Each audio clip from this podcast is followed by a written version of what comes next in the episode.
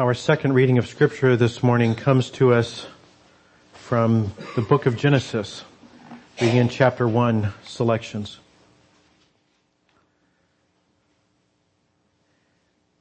In the beginning, God created the heavens and the earth. The earth was formless and empty, and darkness covered the deep waters, and the Spirit of God was hovering over the surface of the waters. Then God said, let there be light. And there was light. And God saw that the light was good. Then he separated the light from the darkness. God called the light day and the darkness night. And the evening passed and the morning came, marking the first day. And then skipping down to the sixth day, then God said, let us make human beings in our image to be like us they will reign over the fish in the sea, the birds in the sky, the livestock, all the wild animals on the ground, and the small animals that scurry along the ground. So God created human beings in His own image. In the image of God, He created them. Male and female, He created them.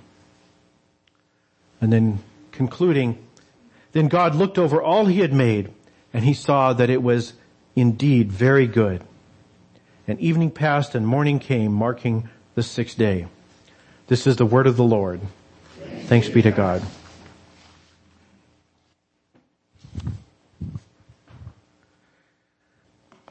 We have technology again today.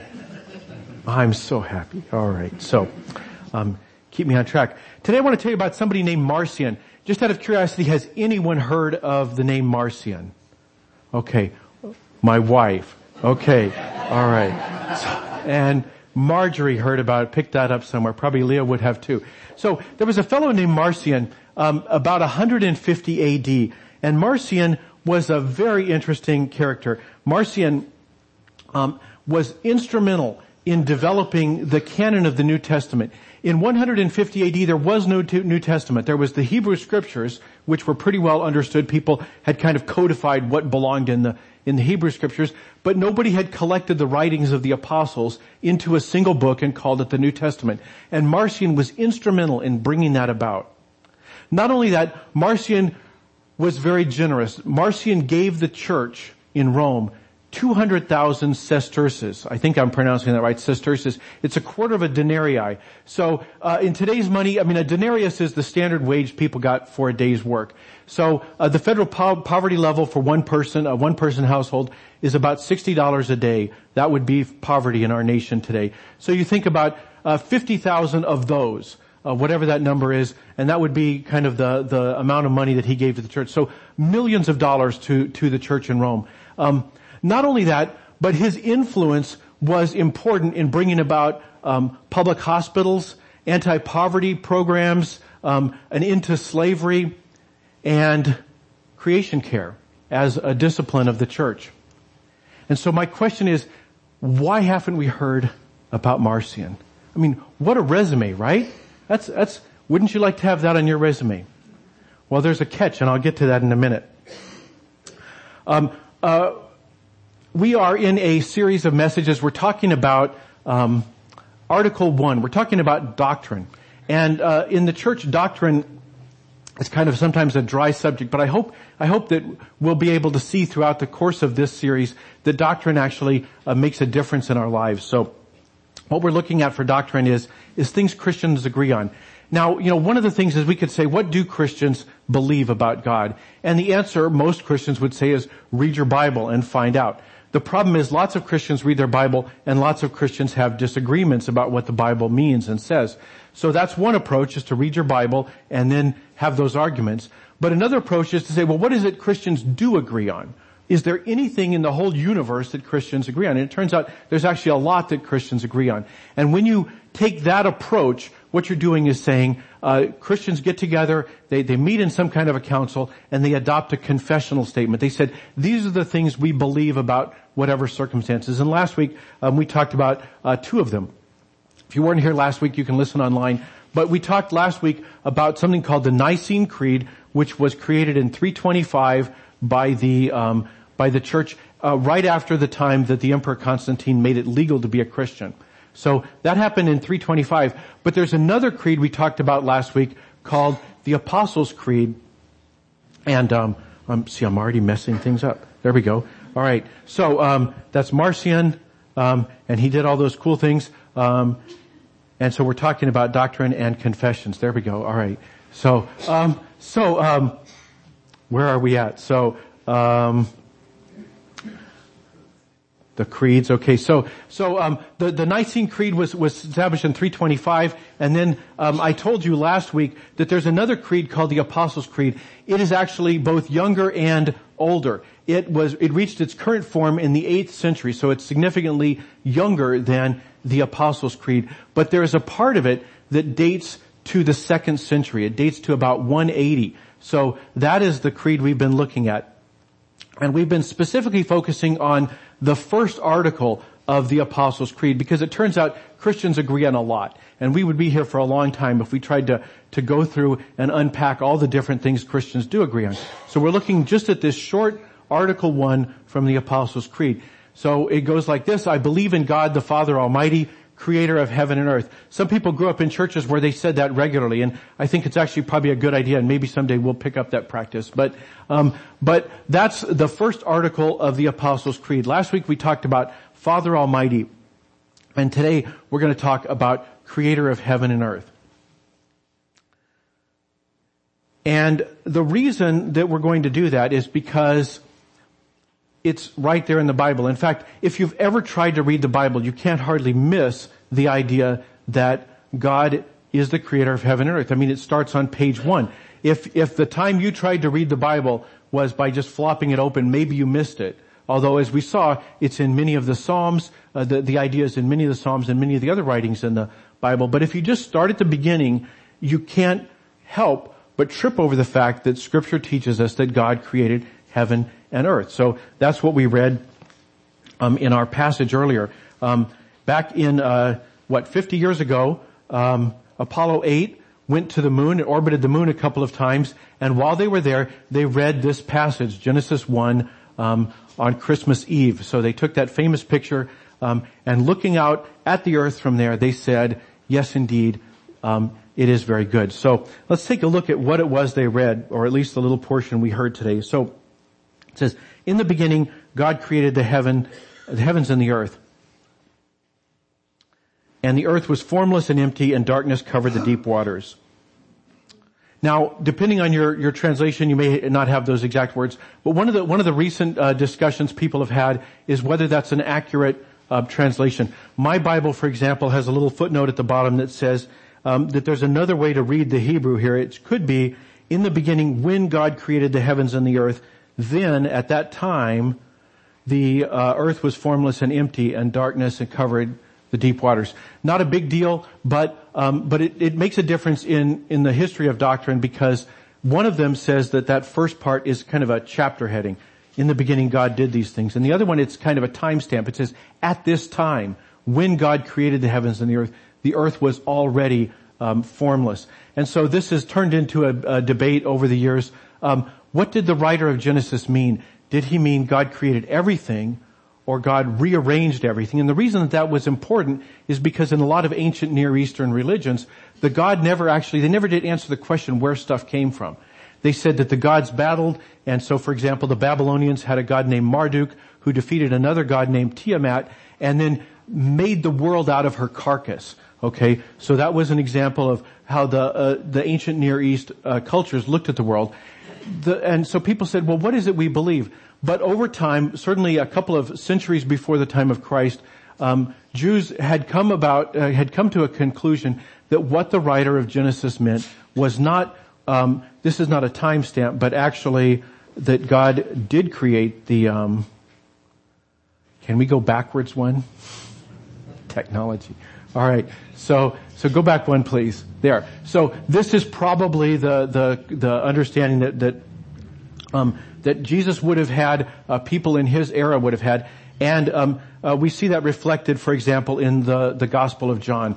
John says that everything was created. Without him, nothing came into being. So it says God did not act like one of those other ancient Near East gods who kind of rearranged things but didn't make it. Uh, the the Jews and then later on the Christians believe that God made everything.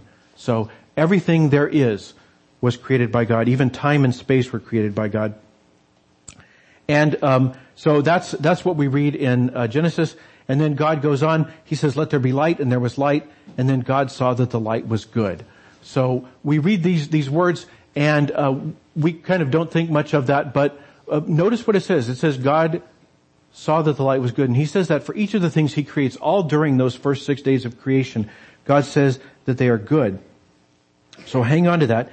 Um, I'm gonna I'm gonna uh, zoom through a little bit more. We're going to look at two more things. God says, um, uh, "Let us make human beings in our image to be like us," and then um, they will reign over the fish of the sea, the birds of the uh, sky, the livestock, and all the wild animals on the earth, and the small animals that scurry along the ground. So God gives this commission to to the humans that He's made. But um, one of the things that's interesting is is in that era for God to declare that humans um, are of equal dignity, both males and females are of equal dignity because they're both created in the image of God was actually kind of a remarkable thing, and it does set this text um, as being substantially different. This understanding of creation is substantially different from a lot of the other ancient Near East creation stories. So um, that's uh, that's one thing, and I know today a lot of people struggle with the idea that humans have dominion over creation. But if you stop and think it over, can you think of anything that is made in the image of its creator to have dominion over part of creation? I want you to stretch your mind and see if you can think of anything that looks like that. God is saying basically humans are kind of like scarecrows, that we have a role in um, taking care of a section of of creation, that our role is to scare away any evil because we bear the image of God. And that anything that would harm or disfigure creation, it's our responsibility to frighten them away. So, so when you hear that language about dominion, it doesn't mean, you know, it's yours and you can do with it what you want. It means you have a role in its care. So that's kind of the language here that we see in Genesis, that, that humans are made as image bearers of God. They have equal dignity, male and female, but we are made to exercise dominion on God's behalf in protecting and preserving creation. And then it wraps up, God looked over all the things that he had made, um, all six days, and he saw that it was not just good, but it was indeed very good. So, that's the passage of uh, scripture we looked at. It's why the creed that we heard earlier says God was the maker of heaven and earth, uh, the, the creator of heaven and earth. So, where does Marcion come into this? Well, Marcion disagreed. Marcion believed that there were two gods. Marcion believed that there was a loving father in heaven who was universal, loved all humans equally. But he believed there was also a creator God. He called the, this creator God the demiurge. Um, and he said, he said, creation is icky. No good God would ever get involved with anything as icky as creation. And he said not only that, but the creator God is a tribal God. He's the God of the Jews. And by the way, he's also very harsh. And you know what? It's not hard to hear that kind of analysis today. You tune into, uh, you know, YouTube or a TV station when Sam Harris or Richard Dawkins or somebody like that is on. You'll hear the same kind of things. That there, there is um, a lot to admire about the teachings of Jesus, perhaps. But when you read what the Old Testament says about God, it's really icky and really bad and mean and harsh. And so I opt out. And Marcion was kind of their, their, um, uh, the, the forefather of that line of thinking. So Marcion said, I like the God that Jesus prayed to, but I don't like the God of the Old Testament.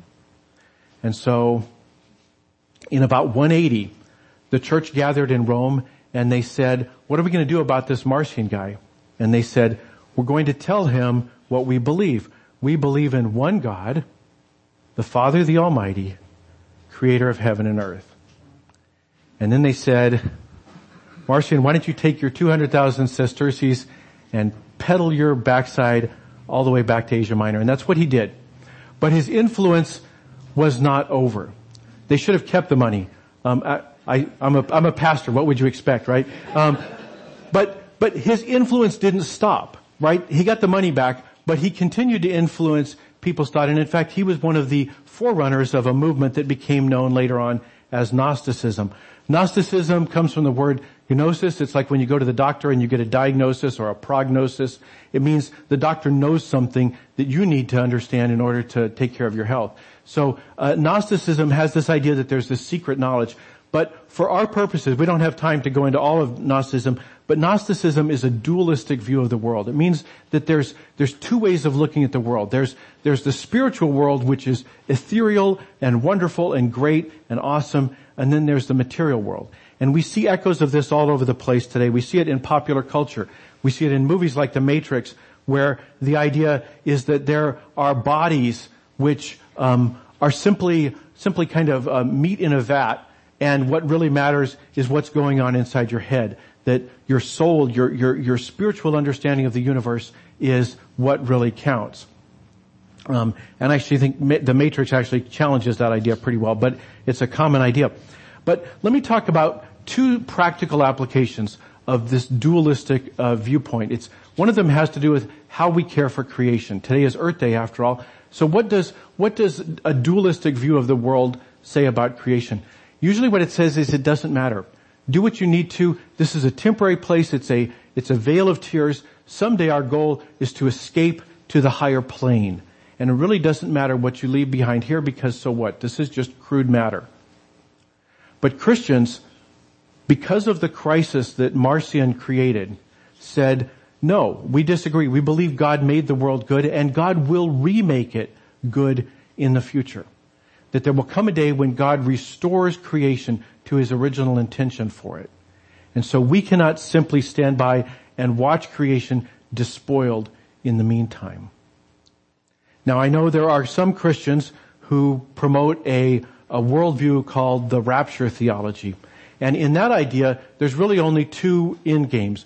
You either go to heaven or you go to hell. And what happens to the earth doesn't matter because the earth is going to burn up. And uh, again, I don't have time to go into that in any detail. You know, next week is um, is uh, extreme preaching. You can bring your questions if you've got them. But rapture theology has a number of has a number of problems with it most of all, that it um, it disagrees with what Scripture uh, points out. Um, that that that God is a God who is remaking the world. Jesus talks about how He makes all things new. We read in Revelation, and Uh, we talked about Revelation last summer. You can go listen online again if you want to hear about that. But Revelation teaches us that that the world will be renewed that heaven and earth will meet. The, the sky will be torn back like a, like a scroll. The, the dome of the sky that separates heaven from earth will, will be rolled back like a scroll, scroll and heaven will descend and kiss earth. The earth will not be destroyed. The earth will be renewed. When we read in scripture where it talks about a fire, it's a fire of refinement.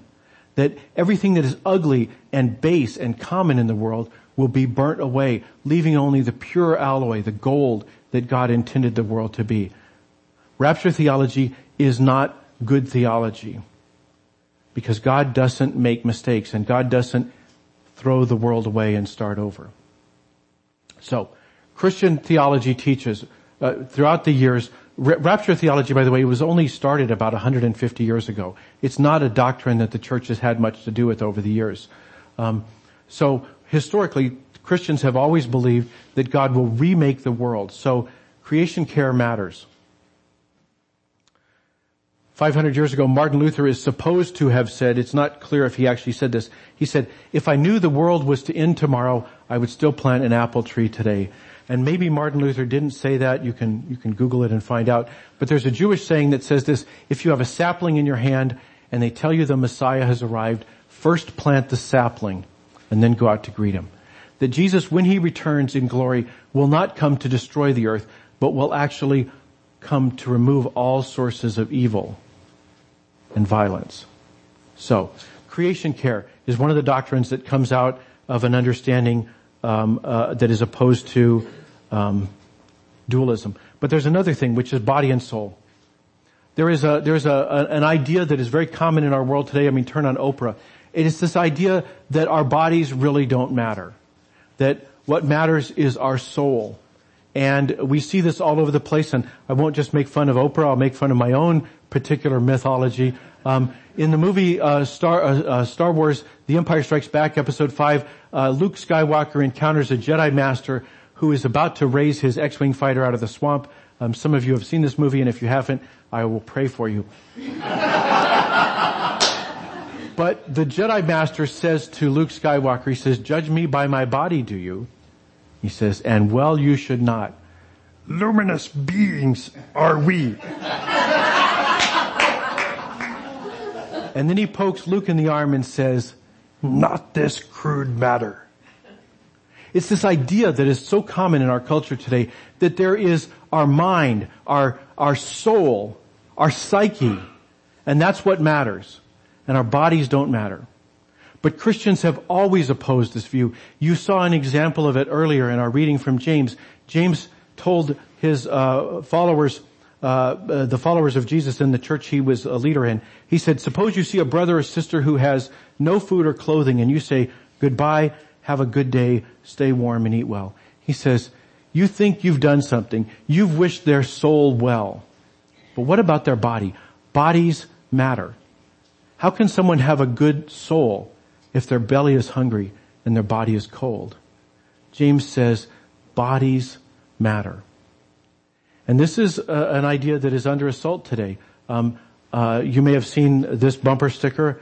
I actually kind of laughed at it, but but uh, Christians believe that the body is a temple. That the reason that Christians sometimes get a bad reputation for being being prudish is because we believe our bodies matter. Christians believe that what you do with your sexuality, how you express your sexuality, uh, what you do with your substances, matter because your body matters the same way your soul matters. It's not simply a, a vessel that carries you along and it doesn't matter what you do with it. There's a reason that we start with Father and then go to Creator because sometimes this can be uncomfortable. And I want to tell you about something that we didn't talk about last uh, month. We had an election here in Anchorage. You may remember hearing about Proposition 1. Um, I heard about it a lot. Um, and I need to, I need to preface this by first of all saying that if you hear this message in anything other than the idea that God loves you, that there is nobody on two legs or one leg or a wheelchair, there is nobody with a heartbeat on this planet that God doesn't love. That God didn't send Jesus to save because God wants to be in relationship with people for all eternity because he is first, foremost, and always a loving father. So you have to hear this in that light. But there is something that troubled me as I heard the debates over Proposition 1. And it is this idea we hear in a lot of discussions about transgender rights. And it is the idea that there is me and there is my body. There is the real me and there is the biological me. And that is a dualistic Gnostic viewpoint. And Christians have always argued that what you do with your body matters. And it has implications. The reason that Christians established hospitals was because bodies matter. The reason that Christians took in orphans was because bodies matter. It's not enough to say, well, their soul goes to heaven. Is somebody going to feed them in the meantime? The reason that Christians were involved in the anti-slavery movements is because bodies matter. 50 years ago, the reason Christians led the civil rights movement is because it matters what seat on the bus your body sits in. And it matters which water fountain you drink in. Because bodies matter. C.S. Lewis said that humans are amphibians. That we are spiritual creatures, but we are also bodily creatures. We are material creatures. And if you imagine a frog, you can't keep him underwater forever. You can't only focus on the water part of a frog's life. But you can't only focus on the air part of his life either. That humans, like frogs, are amphibians. We are designed to be both spiritual and material creatures. Bodies matter. So, what do we do with this? Well, I think we should start small. We should take care of ourselves. My guess is in a room this size, a lot of you aren't getting enough rest. You think you have such a high spirit that your body doesn't matter. That's a heresy. Churches return money from people who think that. Some churches. Talk to Joyce. If you think your body doesn't matter, that is a heresy. That is an error that Christians discarded 2,000 years ago. Bodies matter. Get enough rest. Get enough exercise. Eat right. Be careful what substances you use and abuse. Be careful whether you treat your body like a temple or an amusement park. Take care of yourself.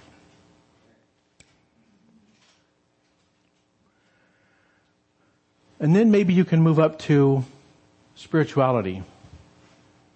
C.S. Lewis says, well, if we are amphibians, what does that say about our bodies? How many of us pray with our bodies? You know, I tend to pray, you know, when I'm driving. I, pray, I well, I actually go to a prayer meeting now and I encourage you all to do it. But do you assume a posture of prayer? Or do you just kind of neglect your body? C.S. Lewis says, it does you good to pray on your knees with your hands folded. There's a reason that Christian adepts down through the centuries adopted those postures. It's because bodies matter. And then finally, take care of the world. You're a scarecrow. God made you to exercise dominion over a part of creation. Until God returns to redeem this world and remove all the sources of evil and ugliness in it, you have a role. Later on today, we're going to be we're going to be um, cleaning up Northwood Street because it's a part of our little world, and we're going to be scarecrows there. But we also take care of people's bodies. We have a food ministry down at 88th Street, the mobile food pantry, and you know we just heard um, Dennis is going to be taking food to the to the Spenard Food Bank. Bodies matter, and creation matters, and the reason for that is God is a creator God. Let's pray. Father in heaven, we thank you for creation. We thank you for a church that was willing to, to do something very hard and return a great big pile of money. But it was important, Lord, because creation matters and bodies matter. So Lord, we pray you'd protect us from the errors of dualism. Help us to understand that we really are more like amphibians than anything else.